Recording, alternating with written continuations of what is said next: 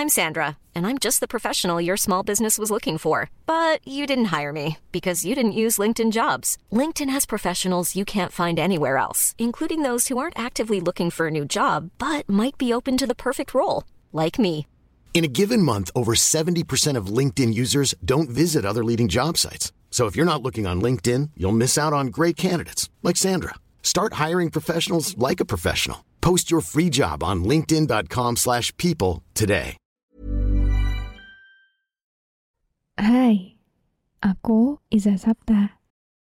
Selamat datang kembali di podcast Bincang Asa dan Rasa. Buat kamu yang mendengarkan ini, jangan lupa aktifkan lonceng notifikasi dan follow podcast Bincang Asa dan Rasa biar kamu gak ketinggalan episode selanjutnya. Terima kasih juga sudah berkenan mendengarkan episode ini. Aku harap di sini bisa membuatmu merasa pulang dan memiliki rumah. Meski kita tidak saling mengenal, semoga dengan adanya podcast ini, kamu gak ngerasa sendirian. Jadi, selamat mendengarkan. Halo, balik lagi sama aku Iza Sapta di podcast Bincang Asa dan Rasa. Jadi gimana kabar kalian teman-teman? Semoga di mana pun kalian, kalian selalu dalam keadaan yang baik. Hmm, kalian pernah gak sih ngerasa kayak, wah ternyata kita udah bukan anak kecil lagi nih sekarang. Entah karena ngeliat teman-teman kita yang udah pada nikah atau ngeliat kita yang udah mulai berani mengambil keputusan-keputusan besar. Aku yakin banyak dari kita yang udah sering banget ada di keadaan yang bikin kita ngerasa ternyata aku udah bukan anak kecil lagi ya. Dan itu yang lagi aku rasain belakangan ini. Tapi penyebabnya sederhana banget bukan karena aku mengambil keputusan yang besar, bukan karena banyak teman-teman aku yang udah mulai nikah, bukan juga karena umur aku yang udah 20 tahunan, tapi karena beberapa hari lalu aku secara sengaja scroll arsip sosial media aku Aku scroll arsip story-nya, aku lihat-lihat. Soalnya sebenarnya tujuannya aku nyari apa ya, foto temen aku yang lagi ulang tahun gitu. Jadi aku nggak nyimpen foto kita berdua, makanya aku nyari di arsip story di sosial media aku gitu kan. Nah, itu fotonya aku temuin di arsip 2 tahun lalu. Dan secara iseng aja aku terus scroll aja gitu sampai aku ke tahun 2018. Itu kan udah kayak lima tahun lalu gitu gak sih? Terus aku lihat-lihat, aku lihat-lihat, dan aku tiba-tiba mikir gini, wah gila ya ternyata dulu aku sebahagia ini loh. Ternyata dulu aku lumayan gemuk juga ya. Ternyata aku dulu bisa ketawa selepas ini ya. Terus aku ingat-ingat lagi, dulu sebenarnya di waktu itu masa-masa yang sebenarnya gak cukup mudah buat aku, karena waktu itu aku harus belajar beradaptasi di lingkungan yang baru, teman-teman yang baru, orang-orang yang baru. Dan itu adaptasi itu sendiri buat aku pribadi sesuatu yang gak mudah gitu loh. Dan otomatis itu kan berarti bukan sebuah keadaan yang sebenarnya gak seneng-seneng banget gitu. Tapi aku ngeliat aku dulu kayak bahagia banget, kayak bisa ketawa selepas itu gitu. Ya kalau dibandingin sekarang mungkin waktu itu emang masa-masa di mana kita masih apa ya banyak banget temennya masih banyak banget waktu buat keluar buat main buat ngopi. Dan kayak walaupun banyak tugas pun kayak ya udah enjoy aja gitu. Terus aku scroll lagi ke tahun berikutnya. Ketika mulai pusing nih kuliah mulai banyak banget yang dipikirin dari tugas-tugas kuliah gitu aku masih kelihatan kayak oh ya udah nih kayak masih seneng gitu loh. Dan aku ingat-ingat pun masa-masa itu ya emang seneng-seneng aja gitu.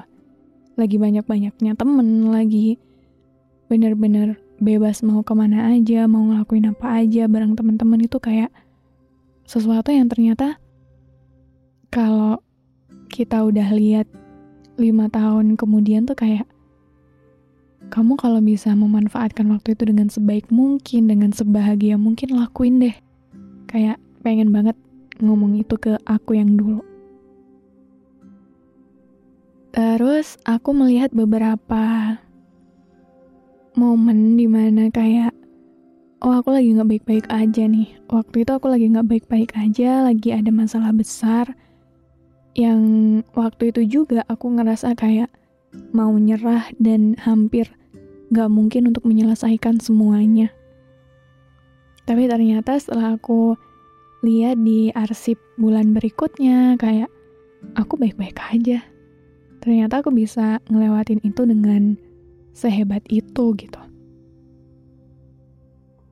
Terus akhirnya ada sebuah kesimpulan yang aku sadari setelah kejadian itu.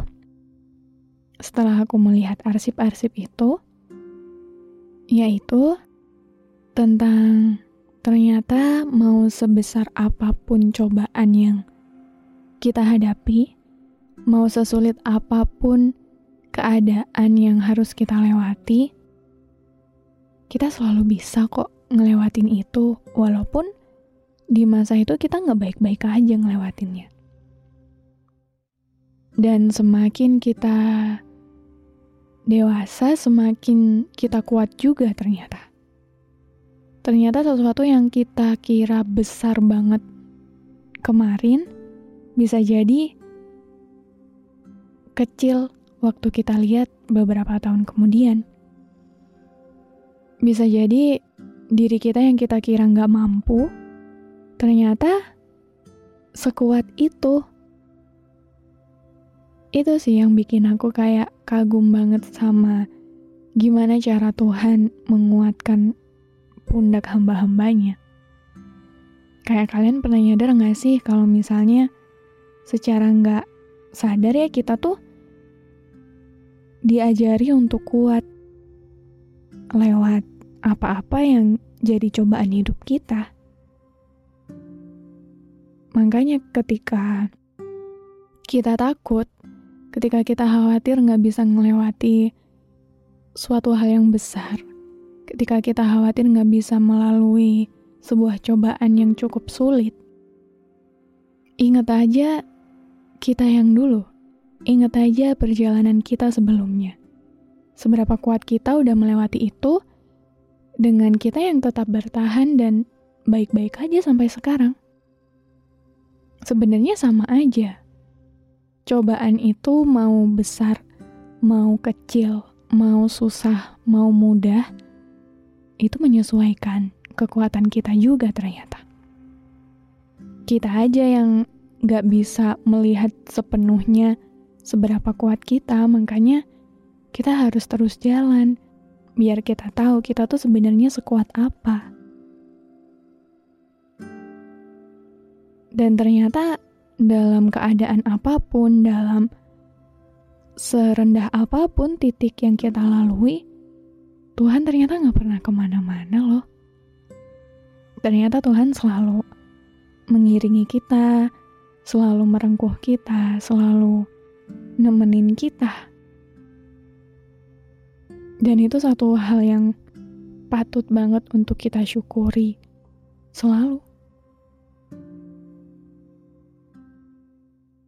Setelah aku ngeliat arsip story aku, aku juga berpikir aku gak bakal kuat kalau misalnya aku gak percaya sama Tuhan. Mungkin aku bakal bunuh diri beneran ketika ngelewati masa-masa sulit itu dan aku ngira Tuhan ninggalin aku. Karena di masa itu aku inget banget, waktu gak ada satu orang pun yang nguatin aku, gak ada satu tempat pun yang bisa aku bagi cerita, gak ada satu orang pun yang bilang kalau misalnya aku bakal baik-baik aja. Aku bener-bener kayak udah capek banget hidup. Aku bener-bener kayak udah gak kuat banget jadi aku. Tapi aku yakin kalau misalnya Tuhan gak ke mana-mana. Aku yakin kalau misalnya aku mau kuat, aku mau sabar, aku mau terus jalan ke depan, Tuhan bakal nemenin aku dan ternyata benar. Ternyata emang mau sekuat apa pun kita, kalau nggak ada campur tangan Tuhan, kita tetap nggak bakal kuat. Karena itulah kita harus tetap percaya kalau misalnya Tuhan selalu sama kita. Itu adalah sebuah memori yang cukup berharga ternyata. Jadi mungkin kalau misalnya sekarang kalian lagi gak baik-baik aja, lagi nemuin sebuah keadaan yang cukup sulit untuk dilalui, coba deh. Coba kalian buka lagi memori kalian. Coba kalian buka lagi arsip story kalian. lima tahun lalu sampai sekarang, atau bahkan lebih kalau kalian mau. Coba lihat seberapa kuat kalian. Coba lihat sekuat apa kalian, sesabar apa kalian, dan sebahagia apa kalian. Kadang juga aku ngerasa aku kok kayak nggak pernah bahagia ya.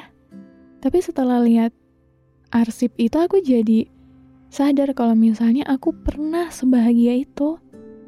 Aku pernah jadi orang yang nggak mikirin besok harus gimana aku pernah jadi orang yang benar-benar sebebas itu dan gak musingin apa-apa. Aku pernah dikelilingi dengan orang-orang yang tulus, yang baik, dan itu benar-benar sesuatu yang bisa bikin kita bersyukur karena ternyata Tuhan gak pernah kok sejahat itu sama hambanya. Dan aku harap kalian juga ngelakuin itu dan bisa menyadari itu. Aku yakin kita semua pernah ada di masa terbaik kita. Aku yakin kita juga masing-masing punya masa tersulit kita. Dan aku harap kita jalan terus ke depan dan gak nyerah. Jadi semoga apa pun yang berat saat ini, apa pun yang bikin kita ngerasa gak worth it hari ini, apa pun yang bikin kita ngerasa kalau hidup kita nggak sebaik yang orang lain punya, aku harap kita bisa ingat masa-masa yang udah-udah. Aku harap kita bisa manggil lagi semua memori itu dan ngeliat kalau kita sekuat itu kok. Kalau ternyata Tuhan kita sebaik itu. Jadi aku harap itu, aku harap ada yang bisa kalian ambil di episode ini Terima kasih sudah selalu mendengarkan podcast Bincang Asa dan Rasa. Dan sampai jumpa lagi di episode selanjutnya. Dadah.